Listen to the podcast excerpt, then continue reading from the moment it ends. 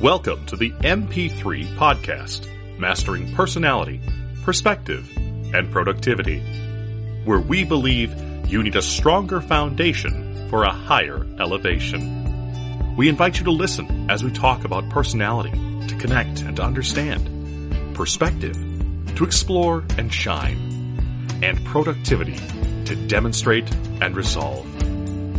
And now, your hosts, Ariel Kopak and Roger Wolkoff. Have you ever thought that perhaps you're a little too sensitive? Or perhaps that someone else is a little too sensitive? What does it mean to be sensitive? To be sensitive to others? To be sensitive yourself? We use the word sensitive in so many contexts, but do we really know what it means? How aware and caring and careful should we be about the feelings of others and about the feelings ourselves? This is a topic that is important to me as life experiences have helped me to understand that sensitive is not a one dimensional topic. And the feelings of others and the awareness of feelings for ourselves is an ongoing journey of learning and understanding, which makes it challenging sometimes, scary, unnerving, uncontrollable, but no less important, valuable, and producing of positive or negative results. Doreen Virtue says, when we realize that sensitivity is a gift and not a liability, that's when we start to get our strength. Roger, what does being sensitive mean to you? Great question. I think you hit on two key things just before two words resonated for me. It's about caring and it's about awareness. So I used to believe that sensitivity was a liability. I really did. We're going to talk about this with each of our stories in just a second. But when I think about sensitivity, the first word that really comes to mind is an awareness. At first thought it was awareness of self, that I was overly sensitive. You started off by saying, what does it mean sometimes? Are we overly sensitive? Are we not sensitive enough? Right. You and I talk a lot about the spectrum of emotions and feelings and everything on this podcast. So I'm glad that we're also talking about it's a sensitivity to others. This topic, I'm glad when you brought up we were going to do personality and sensitivity because it dives into emotional intelligence too, right? Uh, so many times I've talked about self awareness and self management and then social awareness and relationship building. So sensitivity plays a key role. So when we talk about it, I love coming from this place of strength in that quote. I love how you broke out the self awareness and the social awareness. That really helps to clarify too. There's sensitivity in your self awareness and there's sensitivity in your social awareness. I think that's great to have those as kind of our places of talking about sensitivity because words change based on the context. The meaning of words change based on the context. And so these different contexts change the definition that we're talking about when it comes to sensitivity. And sensitivity actually has more than one definition. In one definition, it means to be easily hurt or damaged, especially easily hurt emotionally. And the second definition is delicately aware of the attitudes and feelings of others. So there's actually two separate definitions of sensitivity, and we're talking about those being different based upon the context. And it's important to understand that. I don't think we can make that point emphatically. It's about both. Mm-hmm. Right. We understand. So, those of you listening, yes, we understand it's about you. Mm-hmm. so, definitely, if you're nodding your head listening to this as you're walking or driving, yes, we get it. And it is also about the feelings of others. I'm curious, Ariel, when we talk about sensitivity, what does that bring up for you? What's your story around sensitivity? So, when I think about sensitivity, I think about when my dad told my mom, my dad who adopted me. So, he met me a few years into my life and he told my mom, she is too sensitive. And really? he said it, yes, he said it and meant it from a really caring place because mm. at the time I couldn't take a joke.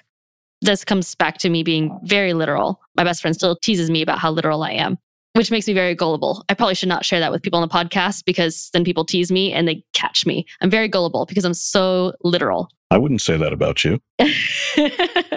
oh wait, I just kind of did the thing uh-huh. there. Did okay, all right, yeah. yeah, I get it. Yeah, I'm very literal. Back to so literal. With being very literal, I couldn't take a joke because I interpreted sarcasm and all of that as serious, as literal, and I never mm. wanted to do anything wrong. So I was sure. very sensitive in the context of I didn't want to do anything wrong, I wanted to please my parents, please authority. And that led to me being very sensitive to feedback or to jokes and such. And so when I think about sensitive, I think about how I was very sensitive to the feedback or to comments from others and how I turned that into a perception or into interpretation of what they thought about me or what that meant about me. And in that way, I was too sensitive as a kid because I cared about being, I don't want to say perfect, but yeah, I, I call myself a recovering perfectionist, right? and I hated sure. the term, but people called me Little Miss Perfect. I hated that term, but they called that and then kind of created the expectation. I was very sensitive from anything that kind of took away from that self perception or expectation. And the ironic thing is that I was very sensitive as a kid, and perhaps my feelings were very fragile when in those contexts.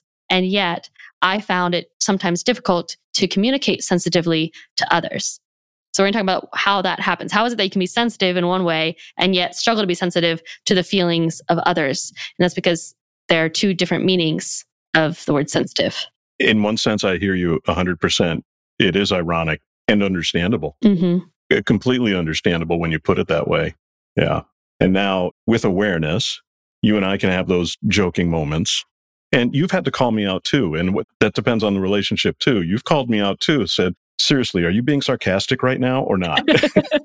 because that's some of my sense of humor. So mm-hmm. I understand that. So that speaks to sensitivity. And I too need to be sensitive to when that sarcasm or that humor is not appropriate or not being used in the right context. Thank you for sharing that story too. Yeah. Yes. And as I said, I'm very thankful to my dad. So the full story, which I will share yeah. accordingly, was my dad said she is too sensitive. I didn't get to the root, actually realizing that I didn't get to the end note of that story, my dad actually teased me over and over and over again. And it made me very no. upset. Yes. He teased me oh over my. and over again. And it would make me very upset. I was very sensitive. And my parents, though, still remember, and I still remember the moment where I just got fed up and I didn't want to be teased anymore. And so I started being sassy back. And then he was like, all right, there we go. There she is. oh my. but he did it actually to train me to not be so sensitive mm to start to distinguish that not everything was literal and not everything was attack against me. And he actually kind of toughened me up a little bit, which I'm very, very grateful for. So I think there is a bit of a balance of sensitivity, learning and teaching and guiding others to be aware of their sensitivity and where that's coming from. And I'm very grateful to my dad for conditioning me in that way. And now sometimes I still miss it, but I love sarcasm. I love teasing. I actually say to others now that I see teasing as an act of love because my brother teases me, my dad teases me, the people who love me tease me. So now I see it as an act of love. But in the past, I was, in quotes, too sensitive as a kid. So it's okay to joke. it is. I'm sorry I cut the story off no, shortly, didn't. but what a powerful conclusion to that. So you learn through experience, but that can be tough. Mm-hmm. I understand that I grew up as a sensitive kid and I was overly sensitive. I would say overly sensitive to how other people felt. So, yeah, there were some elements of that self sensitivity. I was concerned about what people would say about me or whatever, but I grew up just always sensitive to what other people around me were thinking and feeling. And I kind of thought of it as that liability or that curse. Like people would say, you're smart and you can kind of intuit what people are feeling, or, you know, they would put it in terms I could understand. And I was like, why do I do that? Why is that? I didn't know that this was a good thing mm-hmm. to have or do. The strength. It was a strength. Mm-hmm. Yeah, it was a strength. And later on, I even got, without knowing how to manage it, so the self management part of emotional intelligence, without knowing how to self manage that sensitivity, which comes out as emotion sometimes, I would get razzed or criticized and all that for it. So it was a learning process about that part of my personality where I am sensitive, right? The F part of my preferences for feeling, ENFP, the feeling part. So my preferences for feeling and feelings are something that we all, many of you may resonate with this. You know, sometimes you get teased for them. Like, well, you just said you got teased for it, your sensitivity. Well, yeah, I would get some of the same stuff. And some of that was gender related, some of it was not, but still it was like, oh, Rod, you care. How, how nice. I'm like, yeah, I care. What are you making fun of me for, Skippy? Come on, I I care. You, don't you? And then I realized, well, not everybody's built like me. Mm-hmm. So yeah, I mean, it can happen on the other side the sensitivity. That's the spectrum I grew up with on that Absolutely. side of it. Yes. Yeah. Well, I love you pointing out the how for you being younger, it was more about the sensitivity with others and your realization that actually, not everyone thinks this way or has that level of awareness all the time or sees things the way that I do, makes the connections that I do to the awareness of the feelings of others. And I know that that frustrated you in your career, even not only as a child, but when you were an adult in the corporate world and working with others, still getting frustrated by others not seeing things the way that you do or, or having that awareness of the feelings of others. It really came up with those who were on the other side. When we talk about, and I think this is a good place to introduce, I just brought up the F part, the preference for F. The other side of that is what, Ariel? Preference for? T for thinking. Right, right. So mm-hmm. that's part of your personality. Yes. That's your preference. And so when I would work with people who think like you in that more logic oriented approach or that kind of approach, I would get frustrated with them and they would get frustrated with me because I did not have an awareness for where they were coming from. So they're hitting me with all kinds of logic. Well, you know what? Let's go into the decision making part. Right? These are the facts. These are the things I'm using to come to this decision. And they would look at me and say, Don't you see it? I'm like, yeah, I do, but thinking is, you know, secondary. thinking preference is secondary for me. So I'd be like, yeah, I do, but let's talk about how we feel about this decision. So when I say that, do you wince a little bit, Ariel? Does it make you wince a little? I'm being transparent. it may, right? You know, so you a and I both bit. have a little more yeah. awareness, but right, you know, so with people doing that, they'd be like, oh my gosh, really? He's going there? We're going to talk about this. So I was coming at it from the point of a group consensus. I wanted to know the impacts of how it affected other people. Not that the thinkers, those with the preference for thinking, didn't care about that. Right. They just had a different sensitivity to the decision making process. And once that was pointed out to me, I began to have more of my aha moments like, oh, okay, that's where they're coming from. How do you think about it? Yes. So when it comes to the preference for thinking or feeling, that's in the decision making. So when we approach decisions, both aspects are important, both approaches are important in thinking about, all right, what's the bottom line? What's the objective? What's what are the facts and the logic that needs to be accomplished? Um, what's the impact to the numbers right? All of that really is important and needs to be addressed. Also how is this going to affect other people? How is this going to impact the uh, people who have to implement our decision? How are they going to feel about it? How are how is this going to impact the culture of the group or of the company? Uh, our our how will this make our clients, our customers feel? All of those things are extremely important, and it's important to realize that each of us have a dominant preference for our decision making. So having those different ways of coming, it's it's kind of like your dominant preference. It's always kind of it's always kind of going to be your dominant preference. But the more that you can bring in the opposite preference, the more you can have a well-rounded decision. So when you say, Ariel, uh, you know, do you does that make you twinge a little bit? I now also understand so much understand the value of that and appreciate it. But there's still a little bit of me from uh, just how my mind initially works. If I'm being transparent about my, how my mind is initially working, I'm like, let's just do it. It needs to be done. The feelings really matter in the context of like, let's just move along. I'm being transparent about how my mind works, not how I communicate, but how my mind works. yes. And those moments right there, oh my gosh, you just triggered so many fun memories of my project management meetings. Because, yeah, there would be you, that person in the room mm-hmm. that would say exactly that. And I'd be like, yeah, you're right, Ariel. Yeah, we can there are some other things we need to get to. And I want to be clear. It's not that you don't think about them, right? Mm-hmm. We're going to talk about that. Right. You do think about the impact to people and the change and all that. You do. It might not be what comes first. And by the way, when I kid you about twinging, I had the same reaction when people would say something like you just said to me, can't we just make a decision? I'd be like, oh, come on, really? That's where you're going and all the judging that comes along with that. But yeah, I'm with you 100%. And I applaud you for saying that. Yeah, you can't we just get to the decision? It's like, yeah, yeah, you're right. We can. And that's a good thing, right? So when I hear that, when I hear that perspective, I'm more inclined now to think, okay, when Ariel says that, I need to take a step back and realize and respect the value of your decision. All right, Ariel just made a decision. Why? You were able to get someplace that I'm not there yet, maybe. Or I want to know, okay, how did you jump from everything I just told you to getting to that decision and having the kindness and the awareness to ask you, how did you get there?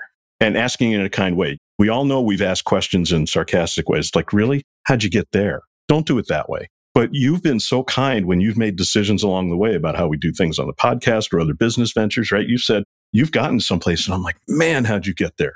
And you've been very kind to saying, okay, you connect the dots for me and you make space for me to ask questions about, well, did you think about this? Did you think about how your clients are going to feel? Did you think about how my clients are going to feel? Did you think about how our listeners are going to feel? And you're like, oh, yeah, I did. You do. And I'm like, oh, okay. All right. So you're not a cold monolith. oh, did I say that out loud? no, but sometimes we can go there, right? We can go there in our minds. And I'm saying that jokingly that sometimes people think that mm-hmm. when they're working with someone who has a preference for thinking, yes. preference thinking. So, yeah, it helps to see that other side. Absolutely. Well, and I, as I said, have been through some experiences that have taught me to, even if my mind is thinking that, to not communicate that way, to take a pause and appreciate the other perspective and value. And I think I've straight out said that to you, Roger. Thank you so much for bringing that awareness or that question to me because sometimes I thought of it, but sometimes I hadn't. That thought never crossed my mind because if the thinking preference is make a decision based on logic and move forward, so oftentimes if you're caught up in efficiency or productivity and you're moving forward, you don't make mental space for those thoughts for, okay, how will this impact others? What are they going to feel? What will this communication create as far as what people perceive about you, me, us, right? About the company, about whatever the project, whatever that may be. So bringing both lines of thought are extremely important because you can't get so caught up in the feelings of others that you're constantly in back and forth because you're trying to please everyone, right? There's a balance there of we're not going to please everyone. We have to move forward. There has to be a decision, even if we can't make everyone feel great about it. And if we consider other people's feelings, we may see a great opportunity that we would otherwise miss. Or we may make a huge mistake because we didn't consider about the impact to our clients or to our employees that could have a devastating impact. Yeah, you brought up something that is so true that there are times when, yeah, enough feeling already, enough talking about that line of reasoning or that approach to the decision making. And I so value that's why it's so important to have a huge complement of different types of thinkers, thinking decision making types on your teams or in your business or to surround you in your personal life too, because they do bring that other perspective. And it's gotten me to move closer to center and think or pay more attention to my thinking preference than I had before. So totally value that. And I was going to say I totally value you people, but that just wouldn't come out right. oh, good. I know what you mean. I think we're hitting on a certain point when it comes to leaders and their teams and those whom you work with. It is easier sometimes to just talk with and work with, especially when you're on a team where you have to make a lot of decisions together. It can seem a lot easier, seem to make a lot more sense if you just have people with a similar decision making type working together, right? Because I experience this when I talk with someone who has a preference for thinking, I pick up on it quick and I'm like, oh, this is fun because we can just keep moving really fast and like decide and go, decide and go, decide and go, and not get caught up in the, the thinking of the other preference. That is more work for me, right? It doesn't mean that yeah. that I'm not capable of that or I can't think of that, but it is more mental work, more energy that is put forth to go into that additional decision making process. So mm-hmm. sometimes when I'm talking with a thinker, it's just like move, move, move, move. And I feel that I don't have to kind of slow down to put myself in that other decision making process. And it happens on the feeling side too. I see that when those with preference for feeling speak together, it's like, oh, you see this too. You understand the impact of the feelings of others. I don't have to explain this. I don't have to ask a lot of questions to extract that because they just reveal it because that's how their decision making process is. That's the information that they made their decision with. So that's what they're expressing. You're just like, yep, yep, yep, got it versus feeling like you have to extract or input and again, transfer over to the other decision making process.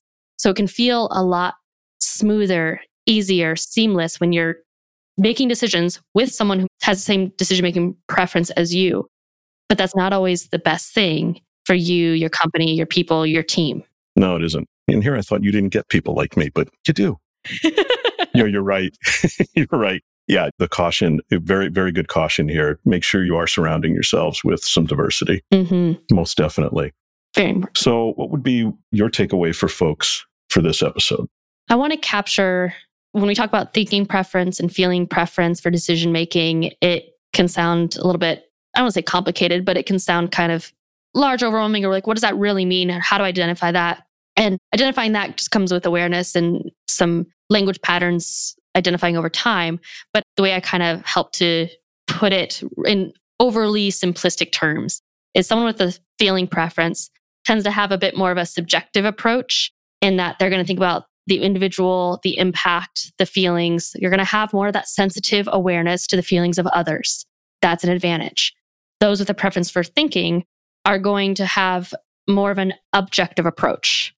They're going to think more about the impact overall and have less of an awareness to the feelings of others, perhaps some sensitivity in that context than those with a preference for feeling. But remember, this is under the definition of sensitive to the feelings of others, not sensitive to the feelings of oneself. That is not about preference for thinking or feeling. That's a misconception. This is about decision making, and that ties to the sensitivity of the awareness of others. So when you have the awareness of those preferences, it opens up the door to asking questions, to checking your assumptions. And if you perceive someone as being insensitive, they may be unaware or they may not realize that they're have less sensitivity, less awareness of the feelings of others in a certain situation, especially when they're in a decision making mode.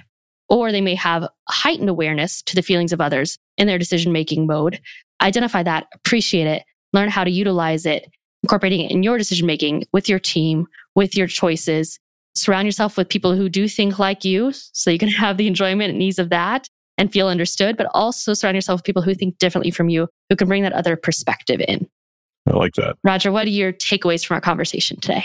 Well, I would say buy in is priceless, right? You want to honor both sides, back to what we talked about there. If you don't, you're going to have fallout. And that's the biggest thing I can bring from my experience, not only as a project manager, but my experience as working in emotional intelligence, right? We all have access to both sides of our decision making abilities and preferences, but one will be primary. I want you to take the time, go through the process of both.